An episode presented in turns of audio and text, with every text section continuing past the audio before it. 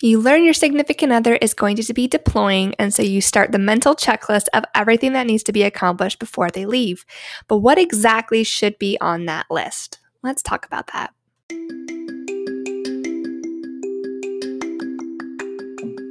Hi there. Welcome to Call to Marriage, a show about navigating life as a military spouse. I'm your host, Callie, a newcomer on the scene of what is the military spouse life. The military community is a tight knit, but sometimes tight lipped one. I hope to pull back the curtain on life as a military spouse to answer the questions that I wish someone would have answered for me, talk about my experiences I've gone through, or talk about the ones that I'm going through right now. I'm always learning new things about this crazy new life and invite you on this journey with me. So sit back, relax, and enjoy the show. Hello, welcome back to Call to Marriage. Yes, today is all about that pre deployment checklist. So, when your significant other goes to deploy, normally they will get a checklist, and it's usually items that they need to pack, things that they need to get done, vaccines they need to receive if they're going to certain areas. But there's also a non existent, but also existent uh, spousal checklist that needs to be accomplished in order to make sure that while they're gone, you can take care of things, you're ready to go, you can get on post, all those things. So I thought that I would create a little checklist of just things that I recognized needed to get done before my spouse left for deployment that I think were really good to have and really good to know, and also helped me feel a little less stressed before he left about things that either needed to get done or if something happened, I knew I'd be able to take care of them because we had gone through this checklist beforehand. So, with that being said, the very first thing that should be on the top of that list is getting registered to DEERS, which is your Defense Enrollment Eligibility Reporting requirements, something along that line. It is basically where you get your ID and also how you're enrolled into TRICARE, which is the military's insurance. So, if you are like me and you have just gotten married, you need to get enrolled into DEERS to one, be recognized by the military that you are indeed married to your service member, that you are uh, quote unquote dependent underneath them. And two, in order to start, you know, being eligible for TRICARE. And then three, being able to actually get onto post, shop at the commissary, shop at the PX, things of that nature. And so this needs to get done before your spouse leaves, especially if you are not enrolled into DEERS. If you are not enrolled into DEERS, your service member has to be present with you to be enrolled, unless you have a POA, which I will touch on in a little bit. But this is important to get done just because it can be kind of a long process in terms of wait times, and there's usually a long line to try and get registered and enrolled in. So, this is something that you want to make sure is at the top of the list to get done. That being said, life happens. I know that. COVID knows that. So if you feel like you are not going to be able to get your service member to go with you, or you're worried about something happen while they're gone or overseas or wherever they are, get a POA, which is a power of attorney. So this um, is a legal document that you can get taken care of on post, actually in the DEERS office as well, um, if I remember correctly. And we got this done because essentially, if something happened or if I needed to take care of something on post, nine times out of 10, he was going to have to be there with me to get it done because I am not active duty. I'm just a spouse. I'm, I'm what they call a dependent. So I don't have um, entitlements or rights to certain things without him being present. And by having the POA, I have a legal document that basically says I can act in his place.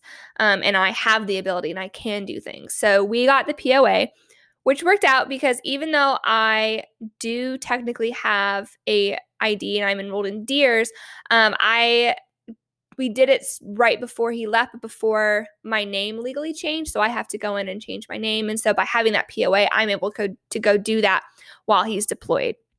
If you don't have a POA, it's not the end of the world, obviously. It is just something that I feel so strongly about encouraging two people to get because it can sometimes be very frustrating when, like, even if you needed to do something with finances or if something got messed up and you need to take care of something or something with housing, if you live on post, having that POA is kind of like having a security blanket and knowing that you'll be able to handle and manage things without them being there because you have legal proof that you can do those things. That POA allows you and entitles you to act in their stead when they are not there, which being in a constant deploying group, it's it's really important to have that, I think. So, you know, get your ID, go into DEERS, register into DEERS, get your POA.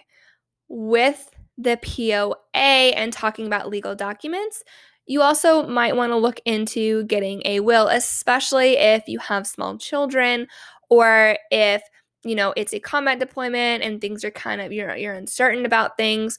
Have a will made. So we don't have children right now, and it's not a combat de- deployment for us, and so we were like, you know, we don't need the will.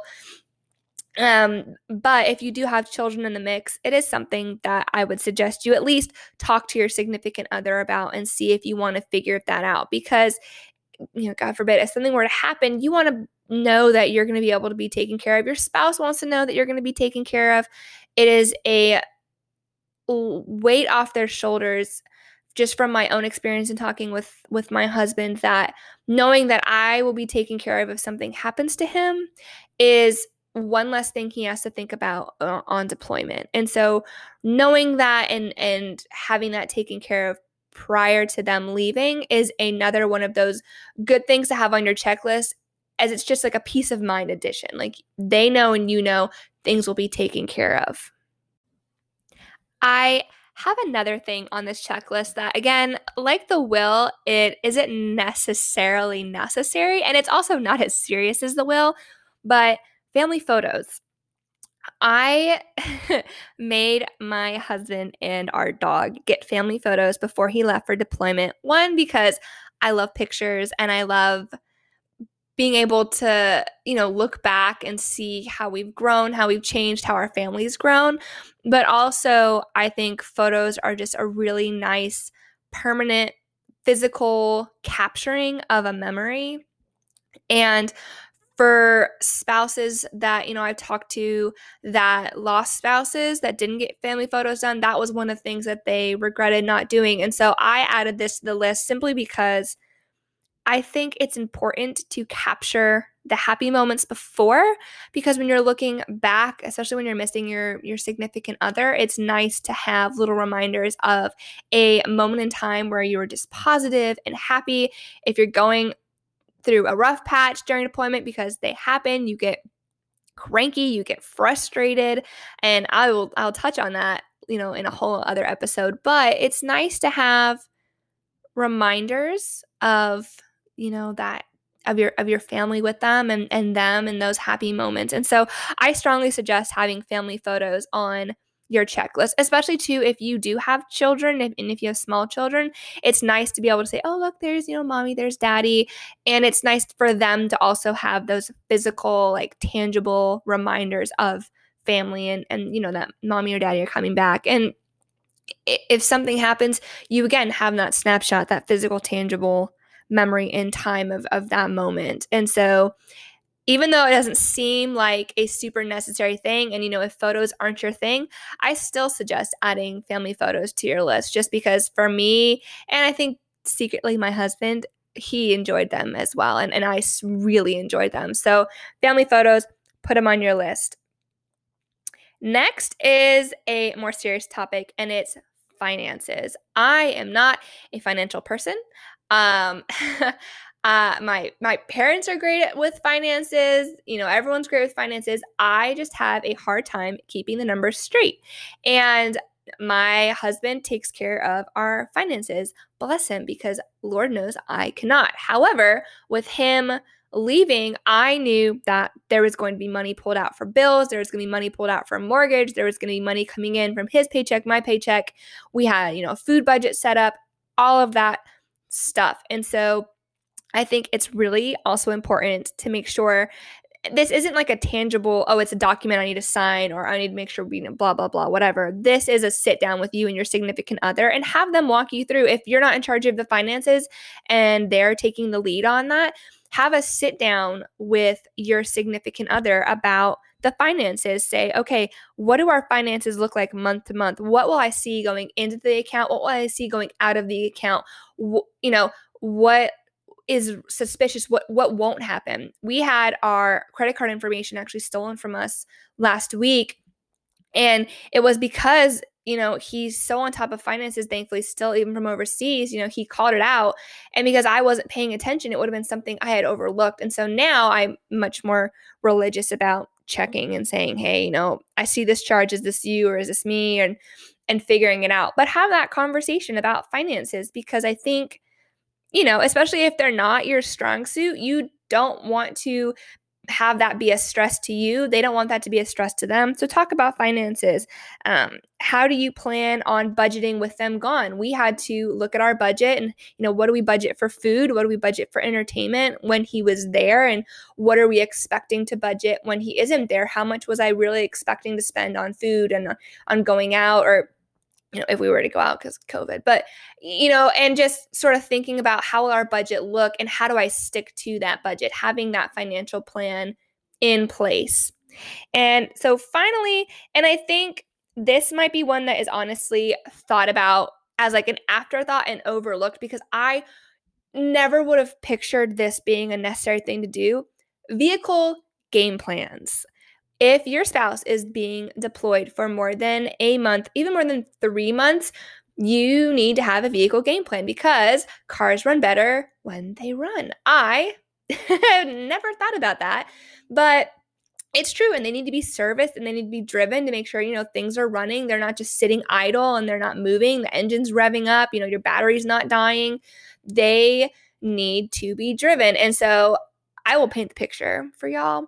I am a small human. I am barely five foot four, and my husband drives a tall vehicle, and I drive a very small vehicle because I cannot get into said tall vehicle without jumping. And so, my biggest concern when he left was, oh my gosh, I have to drive the big car, and I can barely get into said car.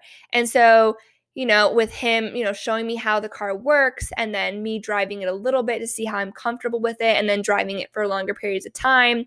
Him kind of mapping out saying, hey, if you're going to drive it, this is how long it needs to be driven for.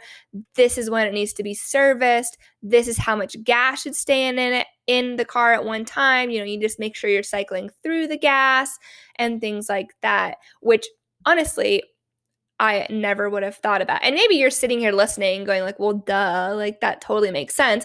I am not a car person, which I am sure you can probably tell from the way I'm talking about said cars, but I understand the importance of maintaining a vehicle and so that is definitely a conversation you need to have with your significant other. How are we going to maintain the vehicles? How are we going to continue driving them?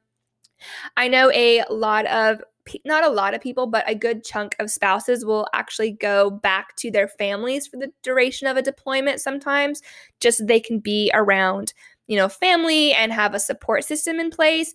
If you're going to do that, you know, who is going to then take care of the cars in the house? Having I guess I'll call it like an asset game plan. You know, your house and your your car and, and everything like that. Who is going to be responsible for taking care of those things? Having your house checklist. How you if it's they're being deployed over a change of seasons. How do you prep your home for that? For instance, you have to drain the hose and you have to make sure there's no leaves on the ground because they'll rot the grass. And if you're listening to this and you're going, wow, this person's really dumb, I've never owned a house before. These are things I'm learning. So, having an asset game plan in place so that you know everything that needs to be taken care of and also your service member knows everything is being taken care of. And so that is my list. I if um, your post offers a deployment brief sometimes they'll they'll do a deployment brief and they'll cover everything about what's going on in the deployment.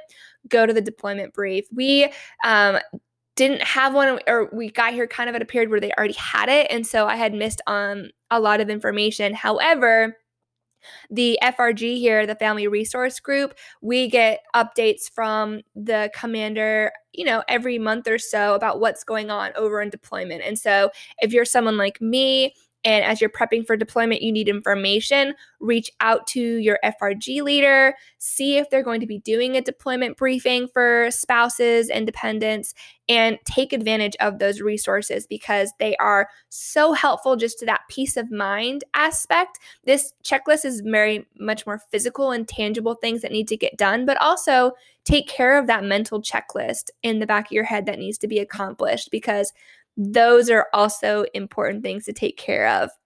But I really hope that this checklist helps you.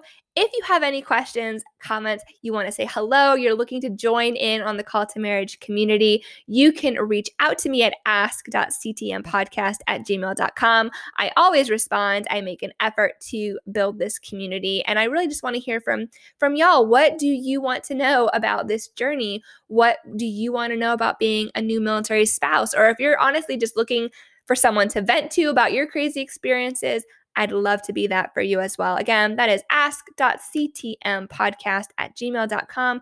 And I will talk to you all later. Bye.